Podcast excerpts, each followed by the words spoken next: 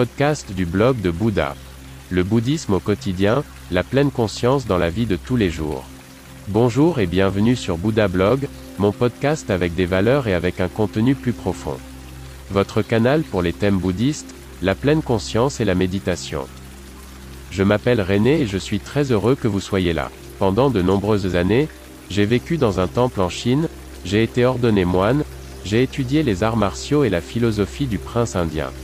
C'est pourquoi j'ai créé ce podcast. Veuillez visiter mon site web, vous trouverez l'accès en bas de la description de ce podcast. Bonne écoute. Gongan, Kohan.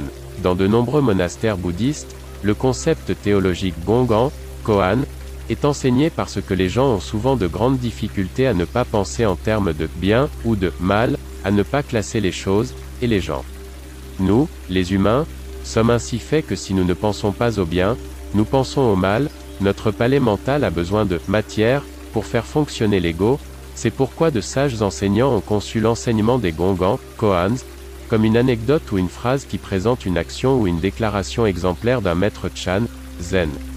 Certains de ces Gongans, Koans, sont totalement dénués de sens, d'autres ne sont paradoxaux et difficiles à comprendre qu'à première vue. Les Gongans, Koans, se sont développés autrefois à partir des questions et des réponses qui surgissaient entre les maîtres et les disciples. Bien sûr, un gongan, koan, peut aussi être résolu de manière rationnelle, mais la plupart du temps, c'est l'interprétation spirituelle qui est souhaitée par l'enseignant. De mon point de vue, une telle tâche doit permettre à l'élève de se rendre compte qu'il n'y a pas, et qu'il ne peut pas y avoir, de moi. Selon l'enseignement, il existe différents niveaux, ou classes, de gongans, koans, qui doivent atteindre d'autres objectifs. Dans le premier niveau, l'élève doit atteindre une vision éveillée, une étape préliminaire à l'illumination, c'est-à-dire ne pas s'attacher, ne rien vouloir. Ensuite, dans la catégorie suivante, un approfondissement du non-attachement et de la non-valeur doit être atteint, donc un autre pas vers l'éveil doit être franchi. Dans la troisième étape, le sens des enseignements doit être clarifié, l'origine, l'histoire et la signification des mots sont alors examinés. Dans une autre catégorie, les gongans, koans, deviennent maintenant plus difficiles, la compréhension est approfondie. Au dernier niveau, l'élève doit être orienté de manière ciblée vers l'illumination. Les tâches deviennent alors encore plus difficiles.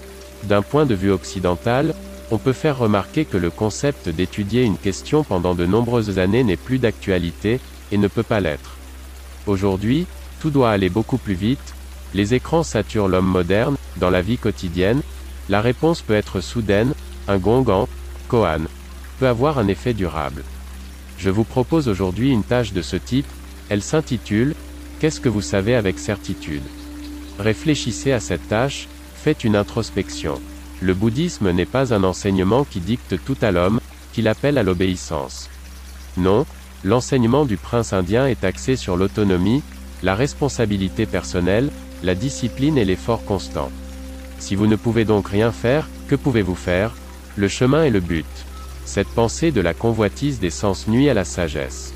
Bouddha, nom d'honneur de Siddhartha Gautama 560 à 480 avant l'an 0. Écoutez le blog de Bouddha. N'hésitez pas à visiter mon site web. À demain.